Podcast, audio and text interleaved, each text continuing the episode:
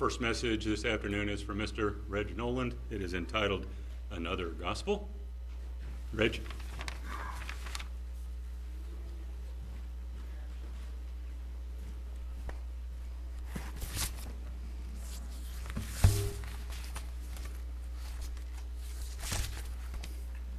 Noted British philosopher and writer G.K. Chesterton at the beginning of the 20th century said, When men choose not to believe in God, they do not thereafter believe in nothing. They then become capable of believing in anything. The modern human race, particularly in the U.S. and Europe, is becoming just such a species. In the name of tolerance, in the name of tolerance, we now approach belief with an egalitarian attitude. His belief is just as good as uh, anyone else's. Everyone is entitled to his opinion. Is it any wonder then that the Pew Forum on Religion and Public Life found shifts taking place in the American religious landscape based upon interviews with more than 35,000 Americans 18 and older? The U.S. Religious Landscape Survey finds religion, religious affiliation in the United States is both very diverse and extremely fluid. What does that mean? Means our beliefs are all over the map. We believe anything and everything, and what's more, we switch from one belief to the other very rapidly, very fluidly. If there's no standards anymore, no guidelines for what makes true. I'm, I'm going to read some of the, the findings from the um, Pew Forum on Religious Survey. By the way, it's a, it's a very interesting study. You might want to look at it. And you said it's the Pew Forum on Religion and Public Life, and it's a U.S. Religious Landscape Survey. However, uh, statistically speaking, 35,000 people sounds like a lot, but compared to the population of the United States, it's not really. For example, I looked for us in the survey. We weren't there. We weren't there. There wasn't one Sabbath keeping Church of God member in 35,000. Does that tell us how rare we are? Does that tell us how rare we are? Okay, here's some of the interesting statistics.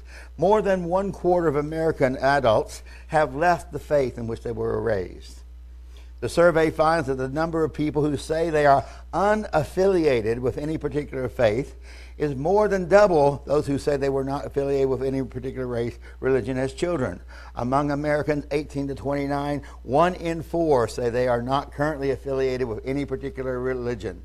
By that, they mean that they're either agnostic, atheist, or non denominational, whatever that means.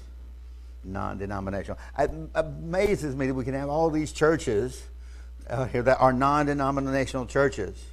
That what do they talk about? I'm really curious. What do they talk about if they're non-denominational? It's just it's just, oh, flowers and good feelings, I guess. I'm not sure. Okay. Um, the landscape survey confirms that the United States is on the verge of becoming a minority Protestant country. For the number of Americans who report that they are members of a Protestant organiz- uh, denomination now stands at barely 51%. So on the verge of changing and becoming non non denominational country more than anything else. While Americans who are unaffiliated with any particular religion have seen the greatest growth in numbers as a result of the change in affiliation. Uh, let's see, like the other major groups, people who are unaffiliated with any particular religion, at 16.1%, by the way, also exhibit remarkable internal diversity. So even within the group that claims to have no affiliation, there's diversity. Okay? Although one quarter of this group consists of those who describe themselves as either atheist or agnostic, 16% and or 1.6% and 2.4% of the adult population overall. The majority of the unaffiliated population, 12.1% of the adult population overall, is made up of people who simply describe their religion as nothing in particular. Nothing in particular. This group, in turn, is fairly evenly divided between secular unaffiliated, that is, those who say that religion is not important in their lives, 6.3% of the population, and those who are religiously unaffiliated, that is to say, uh, for whom the religion is somewhat important or very important in their lives of the overall population. Okay, a couple of other pieces here. Let's see. Men are significantly more likely than women to claim no religious affiliation. Nearly one in five men say they have no formal religious affiliation, compared with roughly 13% of women. If there are no men in the leadership role, in the taking the ro- leadership role in the family, if in the ad- advocating a particular religion, it's no wonder our society is collapsing. Among people who are married, nearly 4 in 10, 37%, are married to a spouse with a different religious affiliation. This figure includes Protestants who are married to another Protestant from a different denominational family, such as a Baptist who is married to a Methodist. Hindus and Mormons are the most likely to be married, 78% and 71% respectively, and to be married to someone of the same religion. Uh, Mormons and Muslims are the groups that are the, have the largest families. More than one in five uh, Mormon adults and 15% of the Muslim adults in the U.S. have three or more children living at home. Let's see, I don't know read all of this, but give you some idea of what the survey included, and you can do the, uh, your own research online as well. People who are not affiliated with any particular religion, and Muslims stand out for their relative youth compared to other religious traditions. About 3 in 10, 31% and 29% respectively, are under the age of 29, and more than 7 in in 10, um, 71% and 77 respectively, are under the age of 50. Comparable numbers to the, or comparable numbers for the adult population are 20% under the age of 30 and 59% under uh, age of 50 for the rest of the population. By contrast, members of the mainline Protestant churches and Jews are older on average than members of any other group. Roughly half of the Jews and members of the mainline churches are age 50 or older, compared with approximately 4 in 10 American adults overall. Jehovah's Witnesses have the lowest retention rate of any religious tradition. Only 37% of those who say they were raised as Jehovah's Witnesses still identify themselves as Jehovah's Witnesses as an adult. So, what does this all mean? Our willingness to believe anything should really not surprise us, though for the Apostle Paul encountered the very same problem less than a decade into his ministry. Turn to 2 Corinthians 11, verses 2 to 4. For I am jealous over you with godly jealousy. For I have espoused you to one husband, that I may present you as a chaste virgin to Christ. But I fear, lest by any means, as the serpent beguiled Eve through his subtlety, so your mind should be corrupted from the, subtle, from the simplicity that is in Christ. For if he that cometh preacheth another Jesus, whom we have not preached, or if you receive another spirit, which we have not received, or another gospel, which we have not accepted, you might well bear with him. That is to say, you might tolerate him. You might accept him in. You might accept his views and put up with him. Turn also, same problem, uh, not only happened in Corinth, but also in Galatia. Turn to Galatians 1 6 through 9. I marvel that you are so soon removed from him that called you into the grace of Christ unto another gospel. Another gospel, which is yet not another. But there may be some trouble among you that would pervert the gospel of Christ.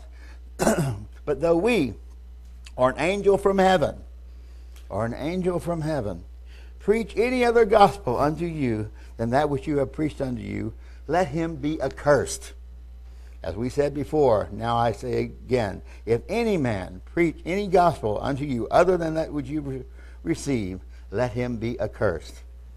Please note, Paul is not addressing any uh, some overt pagans falling down before trees and rocks and stones. They are not ostensibly worshiping a mountain, a river, or an ocean. They're not dancing naked around some bonfire in an orgiastic frenzy. No, rather, Paul is addressing Christian converts at Corinth and Galatia. That's who he's talking to. Professing believers that have so quickly deviated from his teachings. They had adopted another gospel. Yet at the same time, not another doctrine, gospel. So it looks like Christianity, sounds like Christianity, but really isn't. It's something completely different. Their uh, gospel was still nominally Christian, but it had been twisted and distorted by subtlety into something that just missed the mark. But you know, if you miss it by an inch, it's just as good as missing it by a mile, isn't it? If someone shoots a gun at you and he misses you by an inch, that's just as good as he missed you, missed you by a mile, isn't it? Okay? Um, so, just so, their faith had become perverted by little things that had crept in under the umbrella of tolerance. And Paul wasn't alone. Peter had the same problem. Turn to 2 Peter 2, verses 1 through 3. But there are false prophets among the people, even as there shall be false teachers among you, who privily shall bring in damnable heresies, even denying the Lord that bought them, and bring upon themselves with destruction. And many shall follow their pernicious ways, by reason of whom the way of truth shall be evil spoken of. And through covetousness they shall, with feigned words, make merchandise of you whose judgment now of a long time lingereth not, and their damnation slumbereth not. What does that mean? They're going to turn the people in the ways of making profit to gain filthy lucre, to, to leech all their money from them. Uh, what's this prosperity doctrine, for example, that they have? The only people becoming prosperous are the preachers themselves are getting all the money. The apostles quickly were quite shocked, and I quite imagine quite exasperated as well, by how quickly the people departed from that faith once delivered. But Jesus was not at all shocked. In fact, he even prophesied that such apostasy would take place. In fact, the very first warning in his Olivet prophecy addresses the problem of false prophets. Turn to Matthew 24, uh, verses 4 and 5. And Jesus said unto them, Take heed that no man deceive you. For many shall come in my name, saying, I am Christ, and shall deceive many. Now, Luke 21, the companion verse, uh, the parallel verse in, in Luke uh, 21 8 adds one extra phrase. I'm going to look at that as well. And he said, Take heed that no that ye be not deceived, for many shall come in my name, saying, I am Christ, and the time draws near. Go ye not after them. Please note that these deceivers are not so bold to claim to be Christ. They're not claiming to be Christ themselves. Rather, they are ministers who come in his name, acknowledging that Jesus is the Christ, but twisting and perverting the gospel into some kind of counterfeit doctrine that deceives many. As I also noted in Peter, back up in Peter earlier, they do so for the purpose of merchandising the masses profiting from the gullibility of the people who are desperate for spiritual food. We're, there's a hunger in this world for spiritual food, and there, we've got people who are ready to, in the marketplace, to dish it out. They are very persuasive. As Christ warned us in Matthew 24 24, there shall arise false Christ, false prophets, and shall view and they shall view show great signs and wonders insomuch that if it were possible that they should deceive the very elect. These are not ministers of God. Rather, they are ministers that are motivated by mammon, but for monetary gain, at the, out for monetary gain at the expense of the people that they should be serving, that they should be serving. Paul rightly identifies them for what they are. 2 Corinthians, 2 Corinthians 11, verses 13 to 15. For such are false apostles, deceitful workers, transforming themselves in transforming themselves into the apostles of Christ. And it's no marvel, for Satan himself is transformed into an angel of light. Therefore, it is no great thing if his ministers also be transformed as ministers of righteousness, whose end shall be according to their works. Here he is echoing the words of Christ himself. Back in Matthew 7, verses 15 to 20. Beware the false prophets which come to you in sheep's clothing, but inwardly they are ravening wolves. For you shall know them by their fruits. Do men gather grapes of thorns or figs of thistles? Even so, every good tree bringeth forth good fruit, but a corrupt tree brings forth evil fruit. A good tree cannot bring forth evil fruit, neither can a corrupt tree bring forth good fruit. Every tree that bringeth not forth good fruit is hewn down and cast into the fire. Wherefore, by their fruits you shall know them. Okay. Throughout Scripture, we're encouraged to develop what I would call healthy skepticism. I like that idea. Healthy skepticism when presented with any kind of new truth or new doctrine. Paul exhorts us in 1 Thessalonians 5:21, my favorite verse, I think, prove all things and hold fast that which is good. Test it, prove it. Know it with certainty. Don't just accept anyone's word for it. Well, John issues a very strong warning as well. John 1 John 4 1 says, Beloved, believe not every spirit, but try the spirits, whether they be whether they are of God because many false prophets are gone out into this world. Not just one, a few here and there, but many false prophets are out in the world. Paul also advises Timothy on how to prepare, prepare for such deception. In 2 Timothy 4, verses 2 to 4, he says, Preach the word. Be instant, in season and out of season. That's why we do the holy days, by the way, over and over and over. It sounds like it's repetitious after many, many years, but we do it in season and out of season so that it becomes ingrained in us. It becomes, it becomes part of us so that we know it. And we have no doubt. We, are, we have confidence of it. In season and out of season. Reprove, rebuke, exhort with all long suffering and doctrine. Be, pa- you know, be patient with people, though, in the process or a time will, there will be when they will not endure sound doctrine, but they will heap up teachers to themselves according to their own lusts, tickling the ears. And they will turn away their ears from the truth and we turn to myths, fables, superstitions. So, what do we do? We need some test points. How do we evaluate whether we are presented with whether what we're presented with is part of the true gospel of Christ or part of another gospel designed to make us deviate from the straight gate and a narrow path into the wilderness of confusion? For God is not the author of confusion.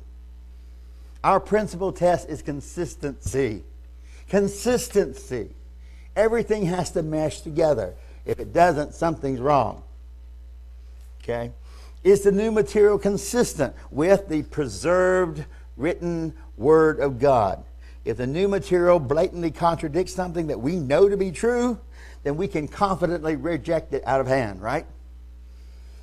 For example, if the new gospel advocates Sunday worship instead of Sabbath worship, we know that it is not of God, right? If it posits the existence of immortal souls that bound off to heaven or hell at our death, then we know that the author is the devil. If it demands that we accept ideas that are based on mystery and revelation uh, to an elect few from some dubious, unsubstantiated source, instead of ideas that are derived from conclusions that we reach with our God given logical minds, then we should be immediately suspicious of the fruit. If it denies the divinity of the Father and the Son only, then it is blasphemy. If, a, if this new, if the new, another gospel, dismisses the Levitical holy days in favor of the more popular holidays, then we know it is the gospel of another Christ, a counterfeit Jesus, not the one way, truth, and life of the Jesus of Scripture consistency. That's our main test. That's our main test. Secondary test we could use is to consider the character of the source. If we know with certainty the character of the individual, be it good or bad, doesn't matter, then the person poses no threat to us because we know how to regard any statement that he makes. While he may be able to disguise our character temporarily, we cannot maintain that masquerade forever. Eventually, one's true character will be exposed. One's true character will be exposed. What we do in private or what we say to our confidants is far more revealing of our character than any public pronouncement. For example, former President Bill Clinton, God rest Bubba, or what I know, uh, was politically savvy, very savvy. He, could, he knew exactly what buttons to press and when to make things happen. He had his finger on the pulse of the world, even. But he had the morals of a hound dog, and I hope I'm not offending any hound dogs in the process. because we knew his character, he knew how, we knew how to take each statement he made in context. According to Lucille, my orneriness comes through even on video. Is that true? Does my orneriness come through even on video? They say even when I'm giving a message or leading song or even just singing with the praise and worship team, my orneriness comes through. Is that true? Huh, who would have thought? Okay, so now, after nearly 30 years with this group, you guys pretty well know when to take me seriously and when there's some orneriness afoot. We also have an aid in determining the validity of any kind of new proposed truth because we know the plan of God. We know the plan of God for mankind as reflected in his annual holy days, and we rehearse that plan throughout the, through the ceremonies of the holy days every year to keep it fresh in our mind. It has become ingrained in us so much that discerning the veracity of any proposed new truth is almost automatic. We have become that attuned to what God's plan is, and we can recognize it. We recognize immediately when something doesn't mesh. But such discernment develops only with years and years of prayer and study. What's our favorite, one of our favorite passages? Isaiah 28. You know it. You know it by heart. Whom shall he teach knowledge? And whom shall he make to understand doctrine? Those weaned from milk and drawn from the breast. For precept must be upon precept precept on precept, line on line, line on line, here a little, there a little, with, for with stammering lips and with another tongue he will speak to this people, to whom he said, This is the rest, calls the weary to rest, and this is the refreshing. Yet they were not willing to hear. But the word of Jehovah was with them, precept upon precept, precept upon precept, line upon line, line upon line, here a little, there a little, that they might go and fall backward and be broken and snared and taken. By the way, you know what happens if you fall backward? If you, if you get struck by a, a minister and you fall backward, that's not of God. We always fall forward in, in worship. Okay, we can lastly, lastly, we can recognize deception if the deception openly admits that it is such. Okay? It has always amazed me, amazed me, that the Book of Mormon admits that it is another gospel of Christ. Brian, show the video, uh, show the um, picture. Okay, the, the, the, the, they put the Bible and the Book of Mormon on equal footing on the world. It's another gospel. It, it, they claim that it is consistent with the Bible. It's not. It's not. Well, I do not doubt. Um, do the second uh, video as, as well. This is the cover. This is the cover of the Book of Mormon. Read it. Another testament of Jesus Christ. And we just saw that it, that idea of another gospel is thoroughly condemned. What was the word? Let him be accursed. Well, I do not doubt that Christ could have appeared to the Native Americans, uh, uh, Native North Americans, Indians in the Stone Age, somewhere between 600 BC and 400 AD, as they claim, just as he did to the ancient Brits. I have no doubt about I have to doubt the authenticity of this test, text because it was delivered to a previously unknown prophet named Mormon who recorded the revelation on golden plates and buried them so they could be found and translated by Joseph Smith under direction of an angel. What did we read about angels earlier? An angel named Moroni. Moroni. Moroni. As a group, the Latter day Saints demonstrate very moral behavior. They're good people in terms of social behavior.